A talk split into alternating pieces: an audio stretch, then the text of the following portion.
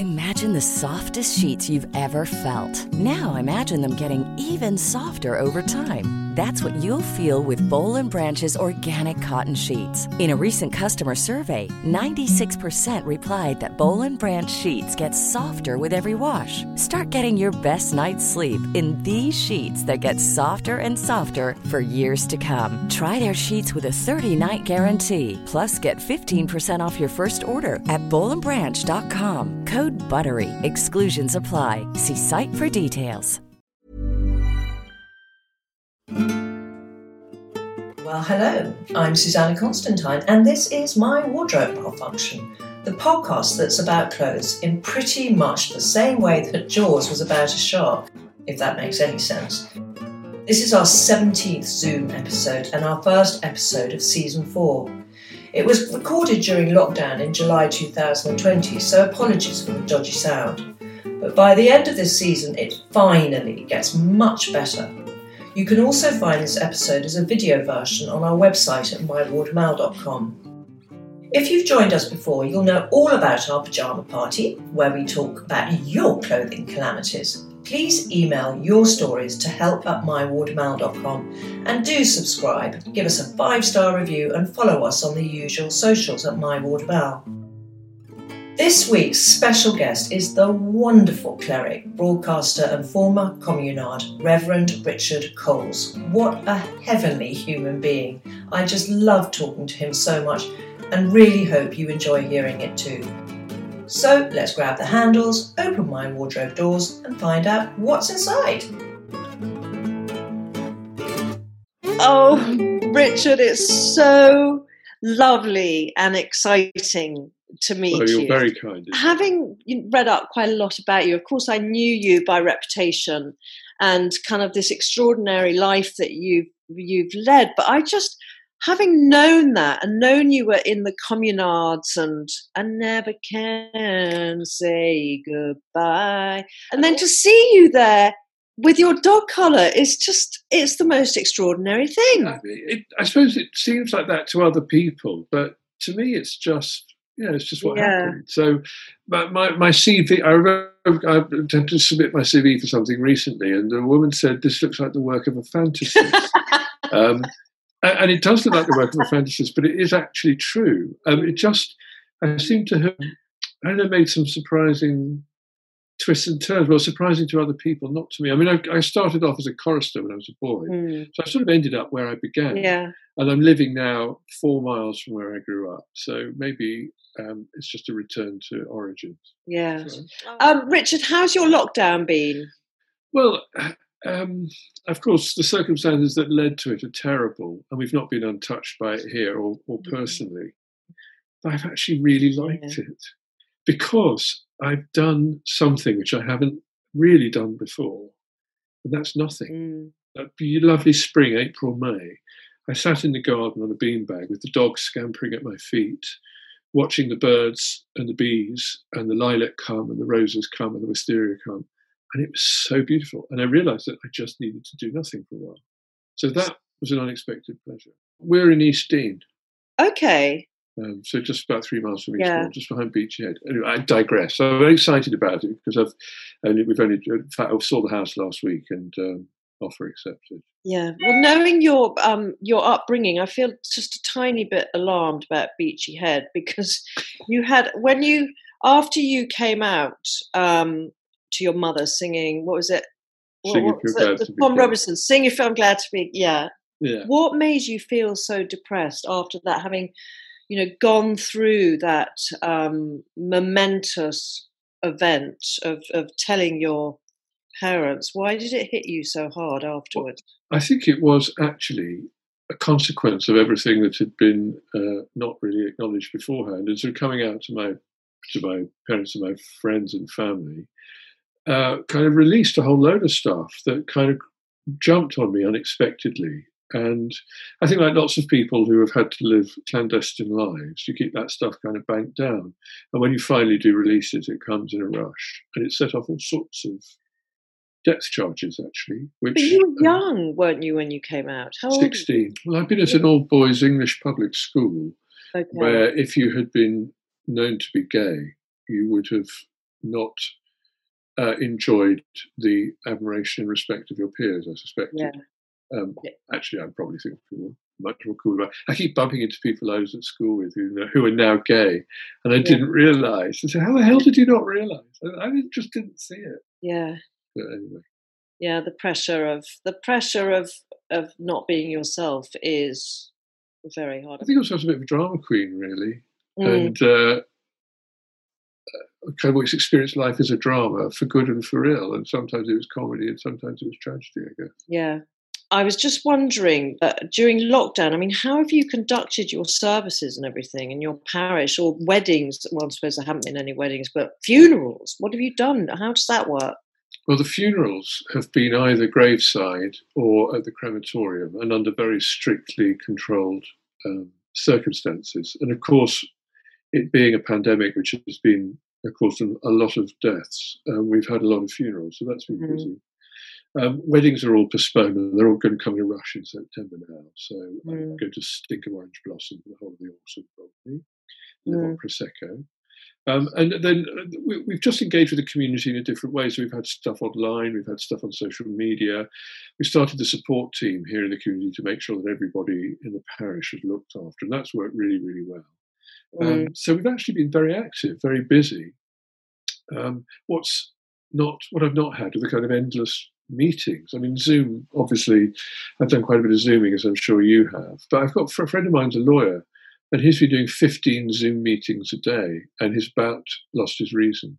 It was yeah. fragile to begin with. but, but that, uh, but it is no. My husband's the same. He's literally he's on from eight in the morning till six, seven at night, one after the other. And yeah. when you're zooming, you don't have the kind of grace of going from one meeting to another by the tube, taking a bus, walking, whatever it is. It's just yeah. you have no time to breathe. Yeah, and I think, I mean, fortunately, I'm not very important. And if I were important and had to have 15 meetings a day like my friend, I don't know how I would do it. It's that decompression, isn't it? Between, yes, between exactly. Hmm. Um, well, I, I, I couldn't do it. I could not do it. But going on to cheerier times, well, in your case, cheerier, I don't know if it was my finest moment, but strictly, I have to mention strictly because you and I share something with that because you got – I think the lowest mark in the Paso Doble, and I got the lowest score in the Foxtrot. Oh, but that was such a nightmare, the Foxtrot, wasn't it? I mean, I was in only for five minutes, so I didn't have to do it. So, no, but I beat you because I went out first and you went out second. I watched it actually, and I thought, and I sort of wondered who was going to who was going to get it. But it, didn't you find dancing terribly hard? I did, I, much harder than I thought. Do you know what? I've never been so frightened in my entire life, and I've done some pretty frightening things in my life, and I've never been so scared. See, I wasn't frightened at all, but as my mother said to me, maybe you should have been. Okay. Because, because I, I, had a whale at the time, and I honestly thought I'd be good. Did you? You were I so did. deluded. so deluded. I, I really, really thought I'd be good, and I took it very seriously, and sort of like you do when you're with your partner, Di Buswell, like is absolutely yeah, adorable. He's lovely. Yeah. Um, you, you, sort of uh, adopt a kind of professionalism yourself because you have to. But I couldn't put one foot in front of the other. I just couldn't get it. And poor old Di, she had to revise down with every go her expectations. and in the end, I mean, just if I could walk on stage, that was great. I mean, it's exactly the same with me. I thought I would be. I mean, we went, we did this thing where, you know, in when we were rehearsing, which I found out I was with Anton, and we were doing probably max about four hours a day. That was on a good day. Otherwise, about three in between wafer, vanilla wafer biscuits, and cups of tea. And then I found out that everyone else was doing between twelve and fourteen hours a day. Anyway irrespective, my dancing would not have improved if I'd done been, you know, dancing that long. But I thought I was quite good, and I was going. She said, "Anton, you know, I am. I mean, did you see that? That was actually quite good." And he went, "Susannah, that was fucking hideous." I love Anton. and I looked and I genuinely thought, and I came back home. I remember coming back home and I said to my husband, I said, you know what, um, Steve, I think I found something that I'm I'm quite good at. I, th- I think I think I'm going to do really well in this competition, and I mean, del- delusional, delusional. Yeah, utterly delusional in my case. And did you, I had the thing when I got canned.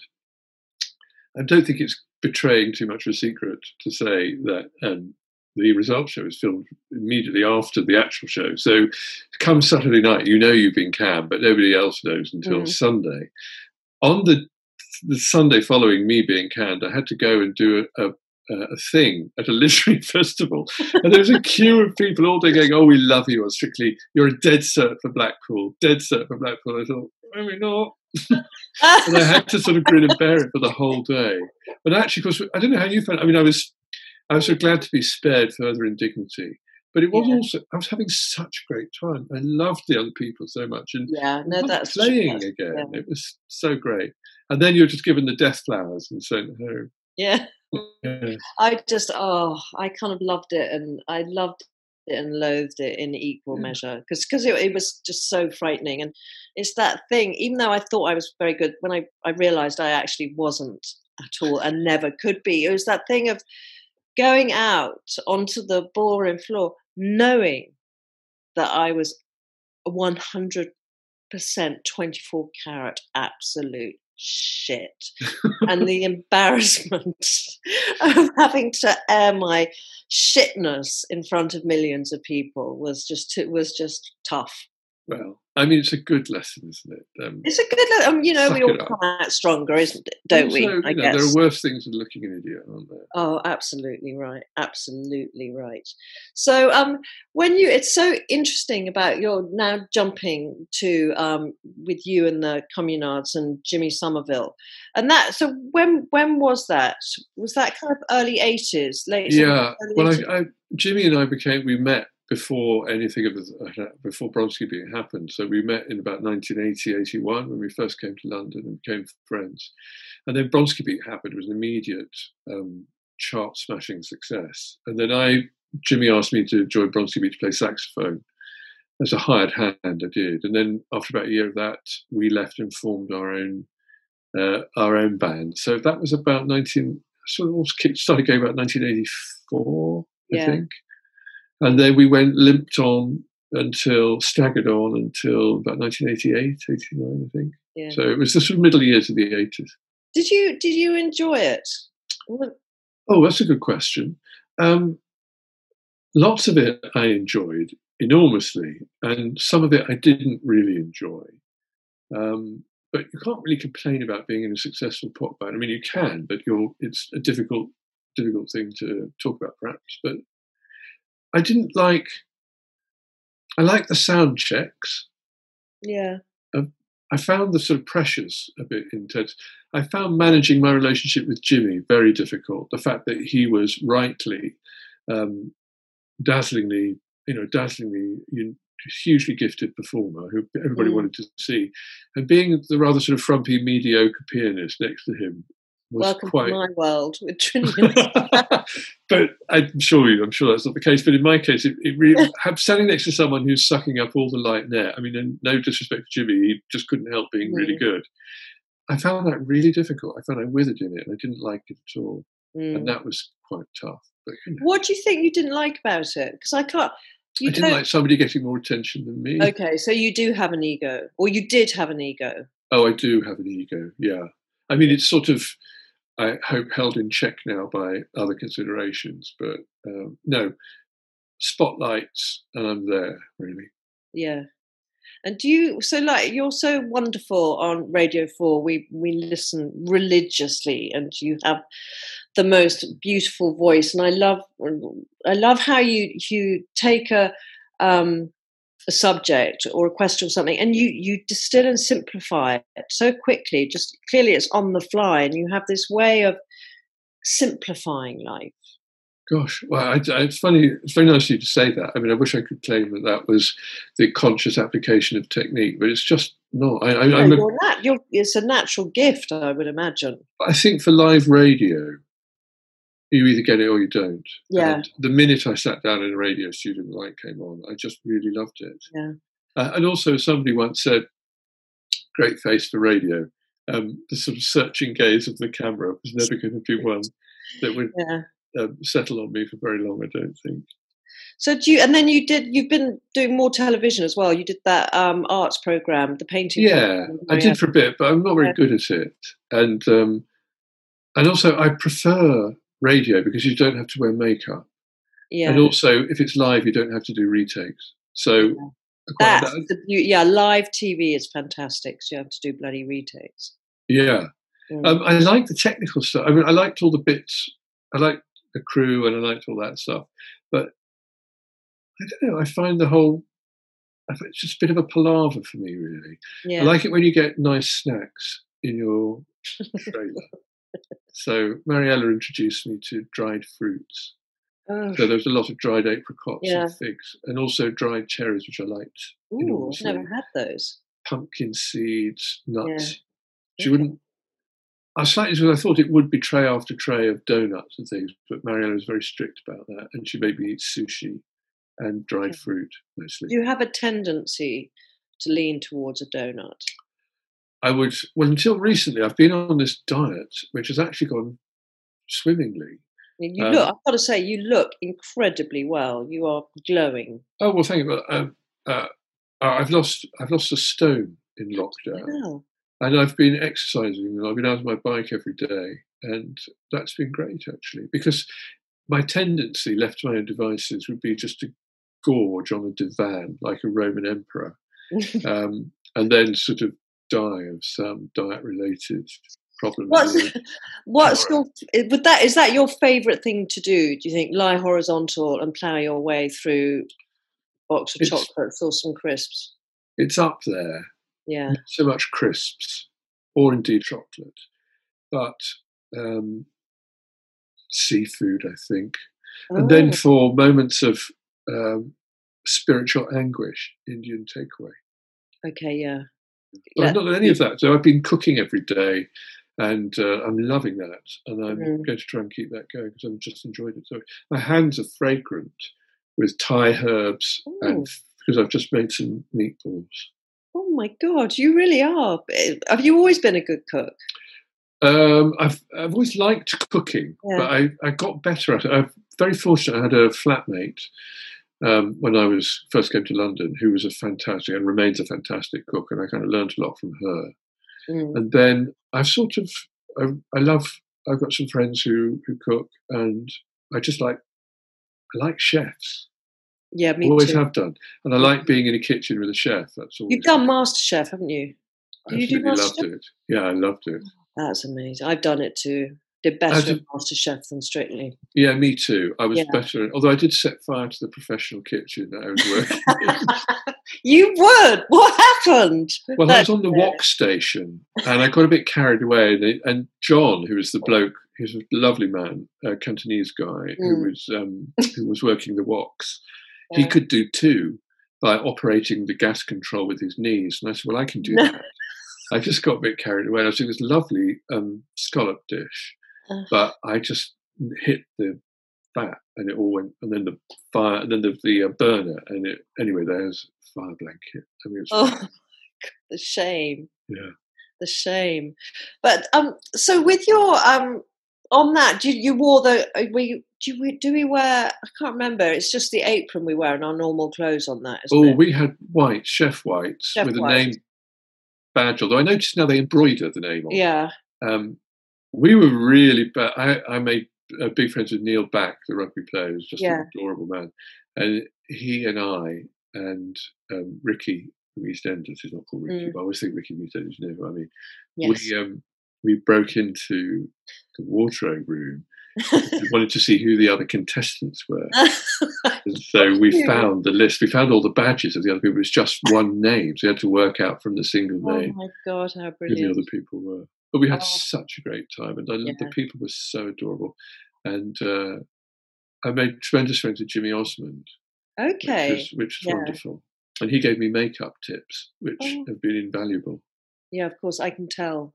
Actually, No, not so much today, but No, Jimmy, of course, who was you know doing TV from the age of about three, uh, Mm. was absolutely brilliant on um, tips and techniques of being in front of the camera. Amazing. And did you wear your dog collar throughout? Yes, but I mean, it soon got lost because I turned to be an extremely messy cook, and uh, my workstation always looked like there'd been a um, a bomb, and mm. and I covered myself in stuff. I mean, I still do actually. I, am not. I just, just seems to get. I've just. I've been working with honey today. So. Oh, you've been working with honey. Okay. And I'm just covered. You know that thing where you get a bit of honey on your hand, you don't realize it yeah, you the whole everywhere. house is. Yeah, and the dogs are all sticky as well. Oh my god! So when you when you're um okay, so let's say you've got honey all over this, and you're going to change into something ca- casual. What what do you wear? Or are you always in your dog collar? Are you on, in your dog collar now because you're doing this, or do you? Well, I just I'm in the vicarage, and I'm always on duty really. So I wear my dog collar here. Although actually in lockdown, this bit we weren't seeing anybody, so mm. I didn't for the first time since I was ordained. I just started sort of slobbing out in shorts and uh, like a Fred Perry shirt, and I have a splendid new pair of sandals for the dog. I'm the dog so worried about the sandals. Well, what are the sandals like? They look like David, my part, my late partner. He always, oh. he never used to let me dress myself because he said, he said I could go to I don't know Armani and come out looking like a geography teacher who'd just been made redundant. I just everything I touch turns to frump. and so the sandals, he wouldn't have allowed them. He wouldn't have let them in the house because they they do look a bit chocolate. Yeah, David, I Rohan think, trousers, the sort of thing I mean. Oh yes, I do. You please tell me you don't wear socks with your sandals. They would be improved by socks. Oh dear! what have you got on your feet now, Richard? Well, I've just got socks on because underneath here I've actually just got jeans on. Because I've been in the kitchen and I'm covered in stuff. Um, but oh. this is the bit you see. The thing so I love about it's a great, it's a brilliant uniform, dog collar, because it really is. It's just a piece of plastic. That's it. But you can be identified from a mile away.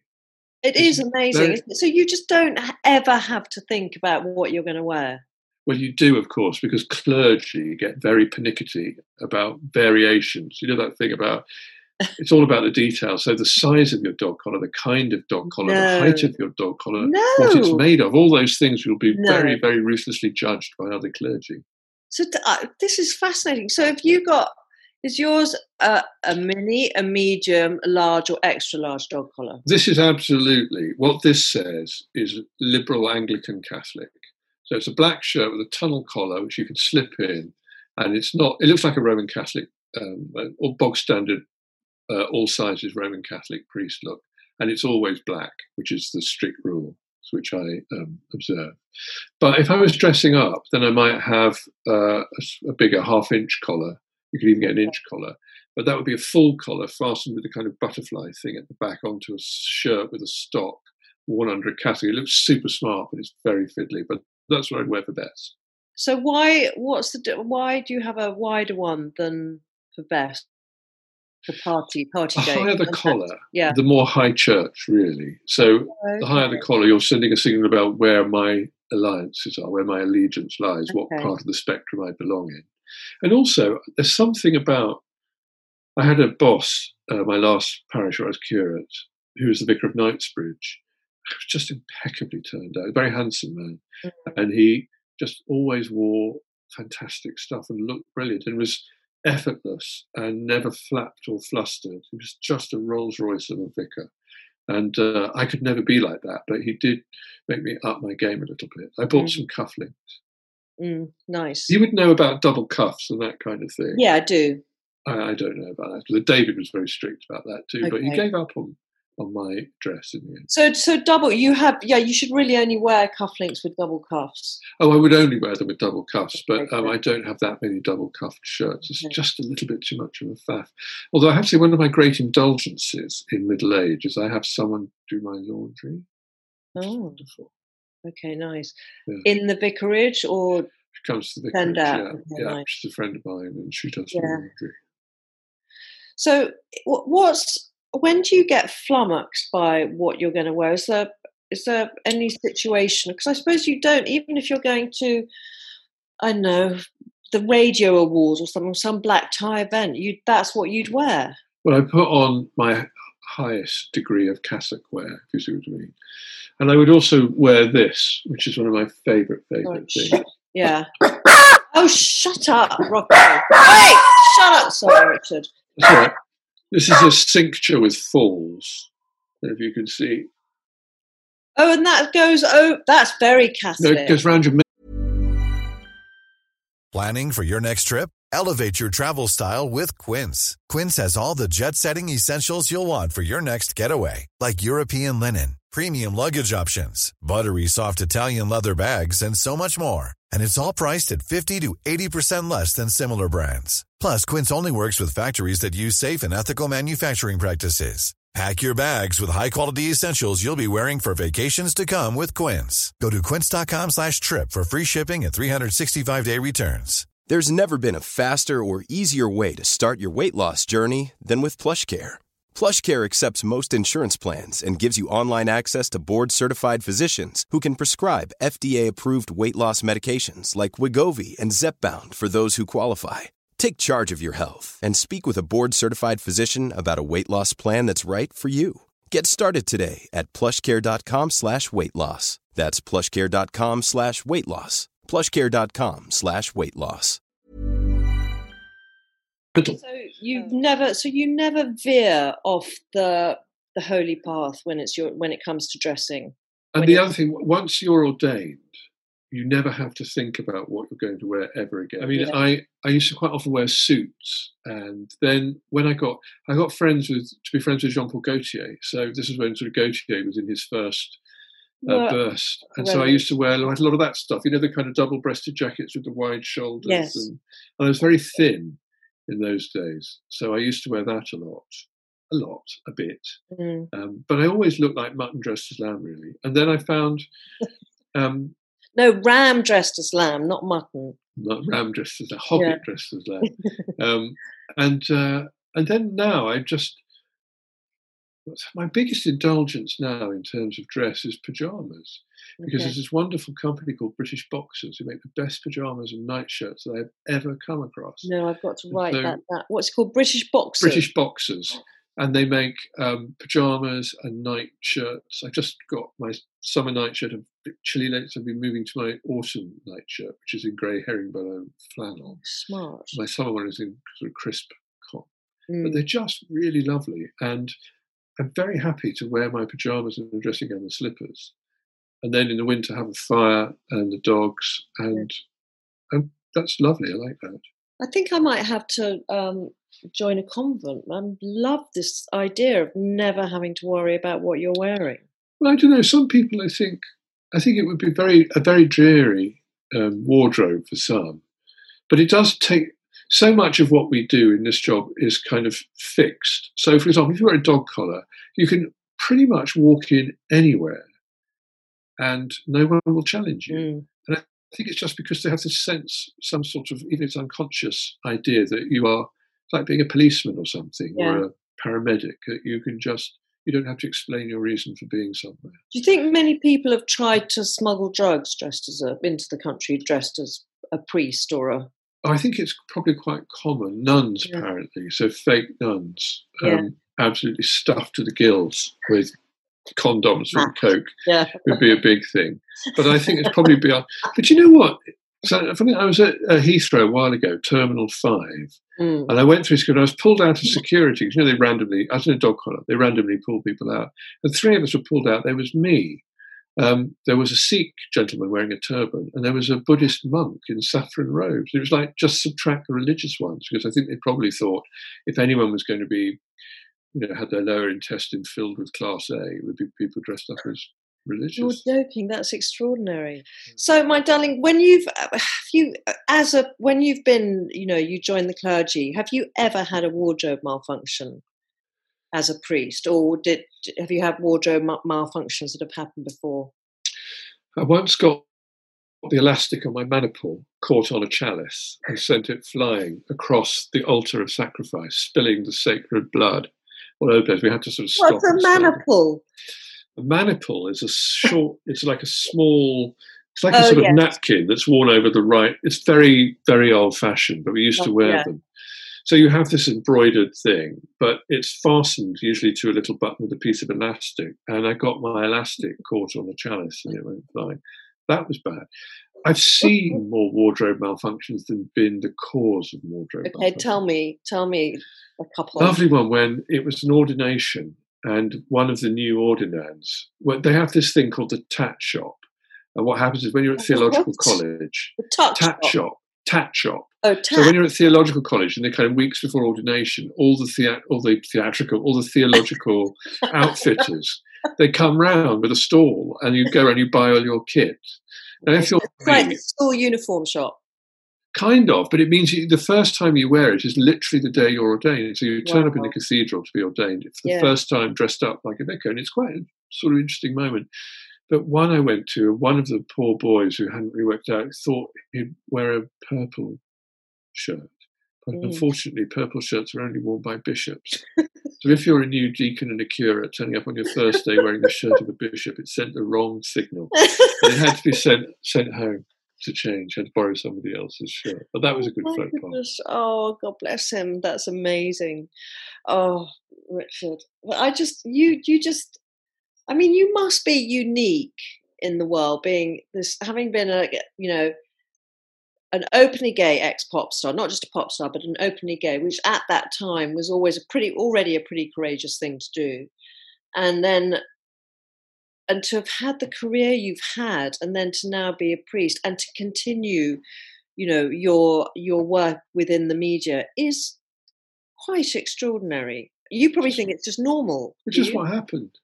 I mean, I'd love to claim that I had some brilliant plan, but it just what happened, one thing after another. I, mean, I suppose I must have made some choices along the way, but I wasn't really conscious of doing yeah it. Yeah. no it's amazing And you end up, don't you think, once you get to, I think past 50, I've discovered that maybe it was more predictable than I thought. And that's because I realized that I am my mother and my father, and I Mm. am my grandparents, and I am Kettering. Yeah, And I've always sort of been in revolt against some of that, wanting to Mm. be not that, but I am that. And I'm, Mhm. now I'm very happy to be that. Yes. When I came to Finedon, where I'm vicar, I'd been here for a couple of weeks and the archivist turned up and he found out that two of my direct ancestors had been vicars in the 17th century, which I didn't know. no Yeah, Really? the same parish, yeah. that's, So it was that's very, extraordinary so you are where you're meant to be it feels like I'm where I'm meant to be. Yeah, I love it here. And uh, it wouldn't, I thought, because I, before I was in central London, and I kind of thought I would have a career in central London in a smart parish doing all that. And I loved it where I was. But actually, when this parish came up, I just had one of those moments of recognition you get occasionally in life when you think, Mm. this is the counterintuitive but compelling choice. And I'm really glad I took it because I've, I've been very happy here.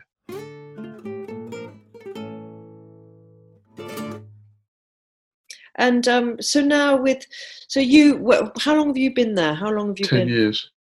Oh goodness. Okay. So you had David with you. You, you he sadly passed away in December. Is that right? Last December. Yeah. And uh, have at any point you want thought I just want to get out of here and start again somewhere else?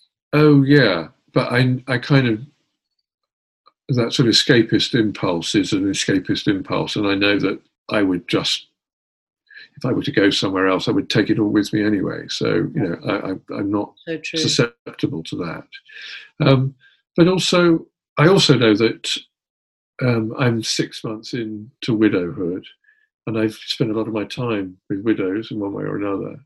Though it's Mm. different when it's you who's being the widow. But I also know that just don't change anything drastically yeah. because a bomb's gone off in your life and everything's all over the place, and you just have to find a way of kind of moving forwards, really. So that's where I'm at now. Mm.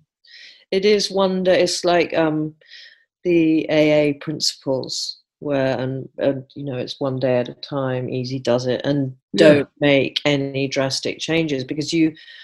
I think with any big change or trauma in your cases but you might change in, in a in a way you don't Yeah. expect when you come out the other side. Also, you're mad, but you don't know that you're mad because it's very difficult to get through the day thinking, "Oh, I'm mad." So you, I was thinking about it today. Actually, the day David died, um, after I left the hospital, I went to the co-op in Thrapston because I just needed to get bread and milk and stuff. You know? Yeah, My brother very kindly came with me.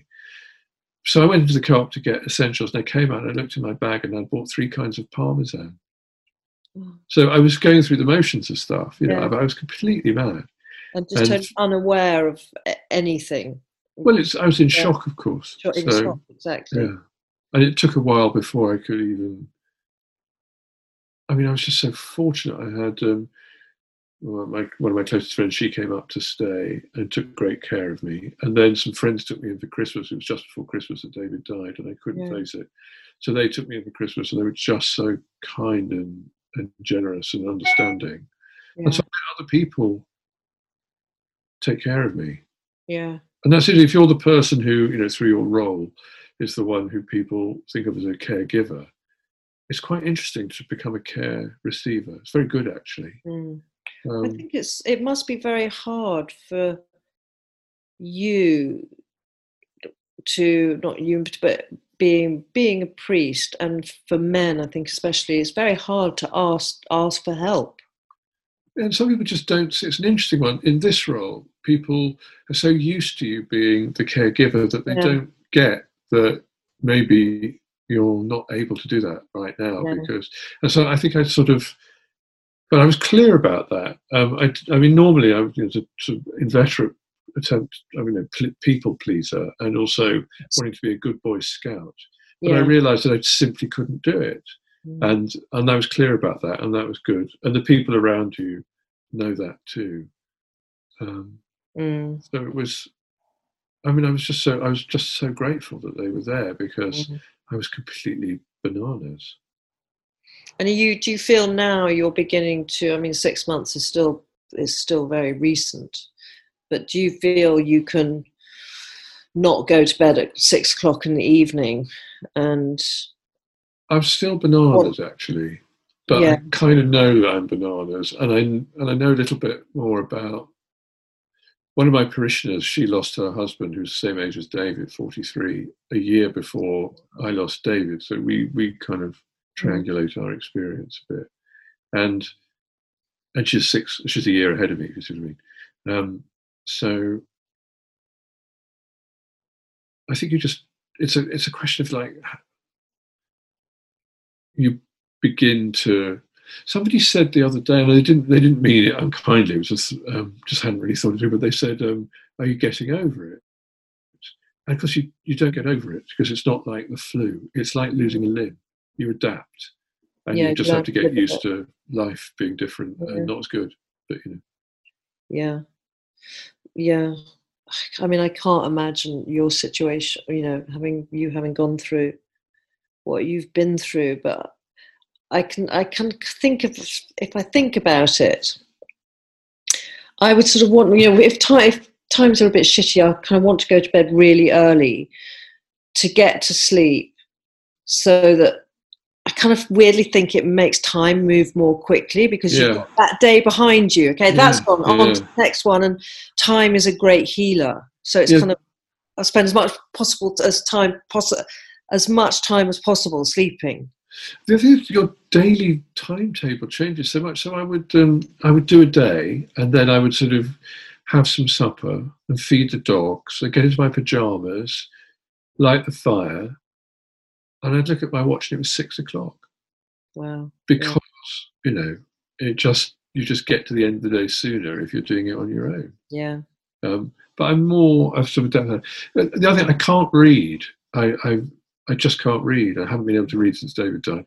And also, I'm finding it very difficult to engage with box sets on the television. There's something about concentration that I just can't summon up at the moment. So have you been listening to audiobooks and Listen to audiobooks. That's good. Yeah. I'm learning the accordion. So I've been. I've set myself. Um, I've always wanted to play the accordion. I know this is a very niche desire, but uh, so I've been learning the accordion in lockdown, and I'm enjoying that enormously. That's been good. You know, it's just it's a thing. I have a lesson. I practice. I do a new piece, and I'm, I'm So what do you can you get lessons on YouTube or something? Well, I was seeing. I'd started seeing my teacher Yanis, who's um, a Latvian chap in Thrapston, but um, since lockdown, he's over seventy, so we've gone on to um, Zoom. So I've Mm. had Zoom lessons. That's been fine.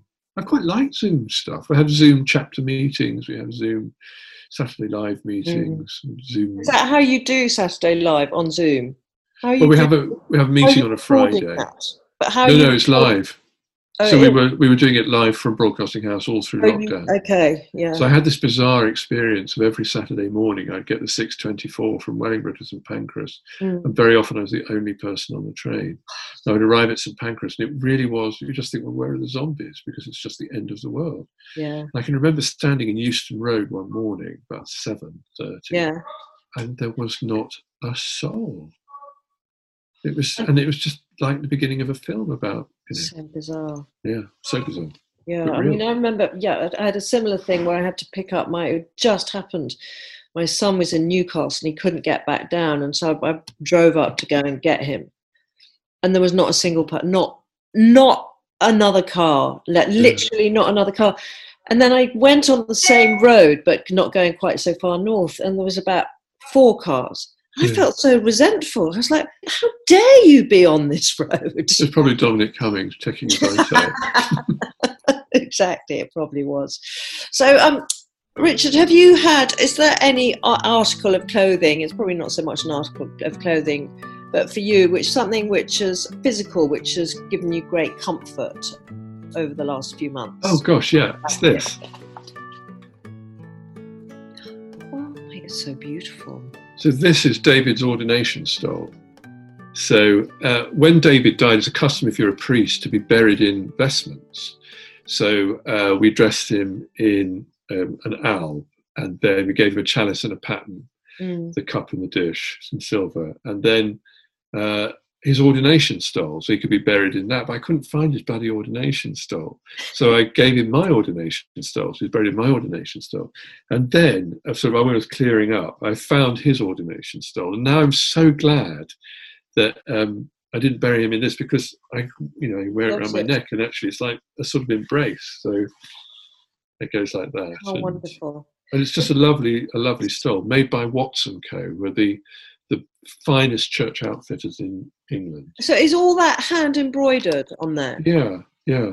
So And they've got this wonderful. There's this place called Tufton Street in Westminster, which is you might know all about this, but it's the the Diagon Alley of the Church of England because Watts and Wippells, the church outfitters, are down there. Yeah. And you go into Watts, and they just make the most beautiful specimens, And they've the workshop at the back with a team of people in there who've been working there for decades. And it's, it's just an amazing place. So, how often do you get a new holy outfit? Not very often at all, really. And I'm of a, enough. Well, there are. I mean, I'm due a new cassock soon, but because Mm. my curate is, I got a new curate who's fantastic, but she says my cassock is a disgrace and that I need to get a new one. I'm sure she's right. She says it's shiny, but I don't really know Oh, what that means. gosh. But anyway, my cassock is shiny. That's bad, yeah. Yeah, that is really bad. That's bad. That means you sent it to the dry cleaners too often or ironed it without a cloth over the top. Iron. Yeah. It's iron. 15 years old. Yeah, you have time for a new one. Okay. Yeah. So, um, so she's she's been quite strict about that. Um, your birthday suit. When I say birthday suit, I don't mean you know walking around naked. Um, what is something that you feel fantastic in? I imagine it's My top, my black tie cassock ensemble with my cincture and falls and a high collar is really smart. So black. Hang on. Will you describe that to me? I'm going to have to. So I would up. wear a black, So that's with your cassock. cummerbund thing. yeah, with the Yeah. cincture, Okay. which is moire silk around the middle, Yeah. lovely with these silk tassels, very pretty. Mhm. And then I would wear a high collar, but it's one that sticks out over the top of the cassock, so it just looks very subtle and elegant. Mhm. And then I would have the bib stock in Russell cord underneath, which would be very nice. And that would be worn with a white dress shirt, with white cuffs, double cuffs with cufflinks. Um, I've got these really nice cufflinks that belong to my great grandfather. Um, and that would be my outfit. And also, I'm very fortunate. I live in Northamptonshire, and of course, you know, we're shoemaking a Yes. tradition around here. And also, my, my family were all shoemakers. And I was given by someone, I, uh, uh, anyway, I got my first handmade pair of shoes. So I'd wear my black calf Oxfords made by Tricker's. Tricker's. Yeah. Amazing. Yeah. Oh, Richard. Well, I can't think. I, I kind of could sit and talk to you for hours. I've got to say, I'm just so in. I want to say goodbye, but I don't want to say goodbye. But I'm just so interested by through your being being a clergyman, how much you know about the sort of the finesse of making clothes. Like you just men- mentioned something cord. What's that? Roll cord. Russell cord. Russell cord. What is that? It's uh, it's like a very very it, it's it's just really pucker Russell cord and the sort of best stuff that we wear. But it's not like corduroy. No, it's not. It's a very. It's much much finer than that. So it doesn't look like piping.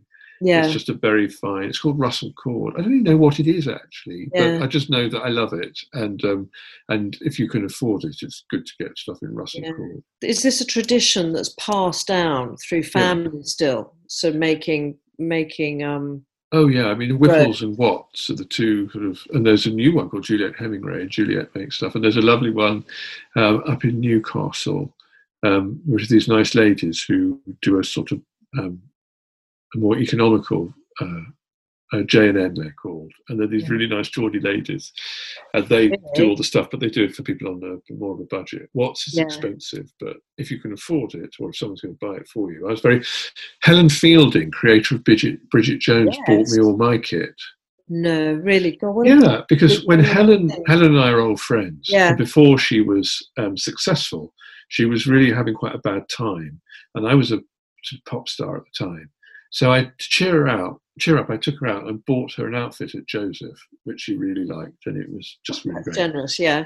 And of course, then 20 years go by, and then all of a sudden she is enormously successful, and I'm going off to get ordained. And she took me to Watts and she bought all my stuff and Wippells and bought all my whole kit, which was so generous of her. Just fantastic. Because I bet it costs a bloody fortune. Well, you get a grant, a robing grant, yeah. when you're ordained from the Church of England, but it's not. Uh, it would be. It would cover budget items, but Mm. there are. If you're a bit dressier than that, it can get enormously Yeah. expensive. I can imagine, but wonderful thing to have. And have you kept any of your John Paul Gaultier outfits or anything from your communard days? No, I wouldn't fit into them. No, and but also I don't don't I don't know where do old clothes go because I do get very attached to things. Mm. And when I was a boy, I used to wear things until they were literally tatters because I loved them so much.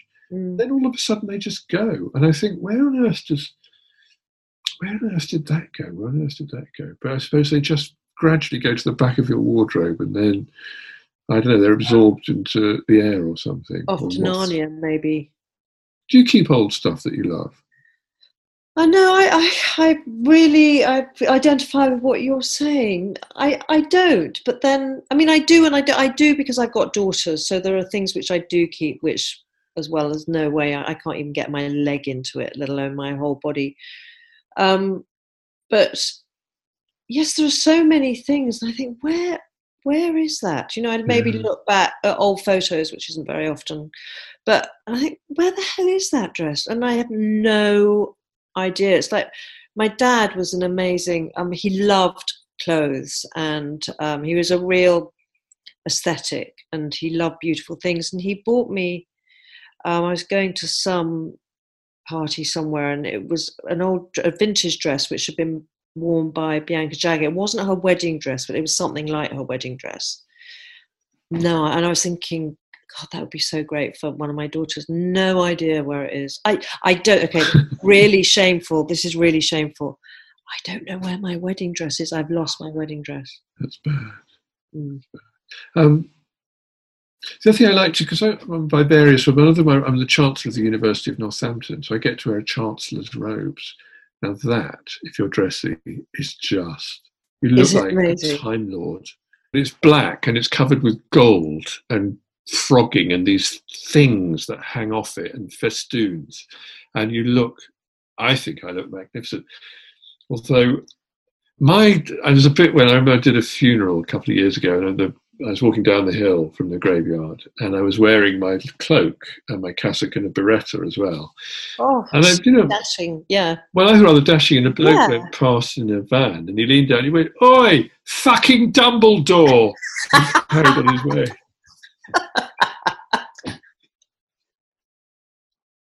So maybe I wasn't cutting quite the dash I thought. I was not expecting so funny.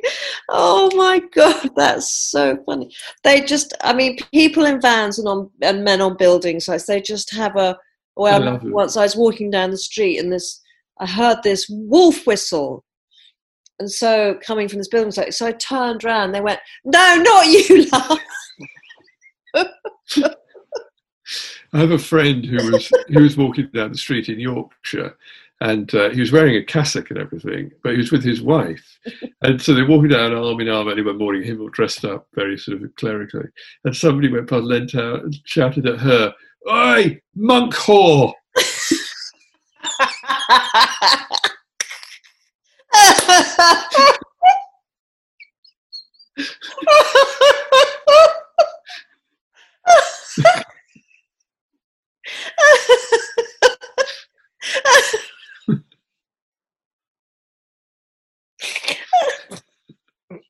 Oh dear. Oh my god, that is literally that's the best thing I've heard for months, for years. That monk. Oh my god, that is too funny. Oh fuck. Oh my goodness. Well, listen, my darling. Um, I think we should say goodbye because we've been chit chatting for an hour now. I don't know where time has gone. Oh yes, so we have. Good. It's lovely oh, to talk to you. I feel so. I feel wonderful after speaking to you. So oh, thank, thank you. you. I enjoyed it very much, and I feel greatly uh, boosted myself. Oh, you are amazing. You really are amazing, and don't ever forget it. And um, yeah. Nice to talk to you. All right, and you. Take care, Richard. And you love. That's Bye. love. Bye.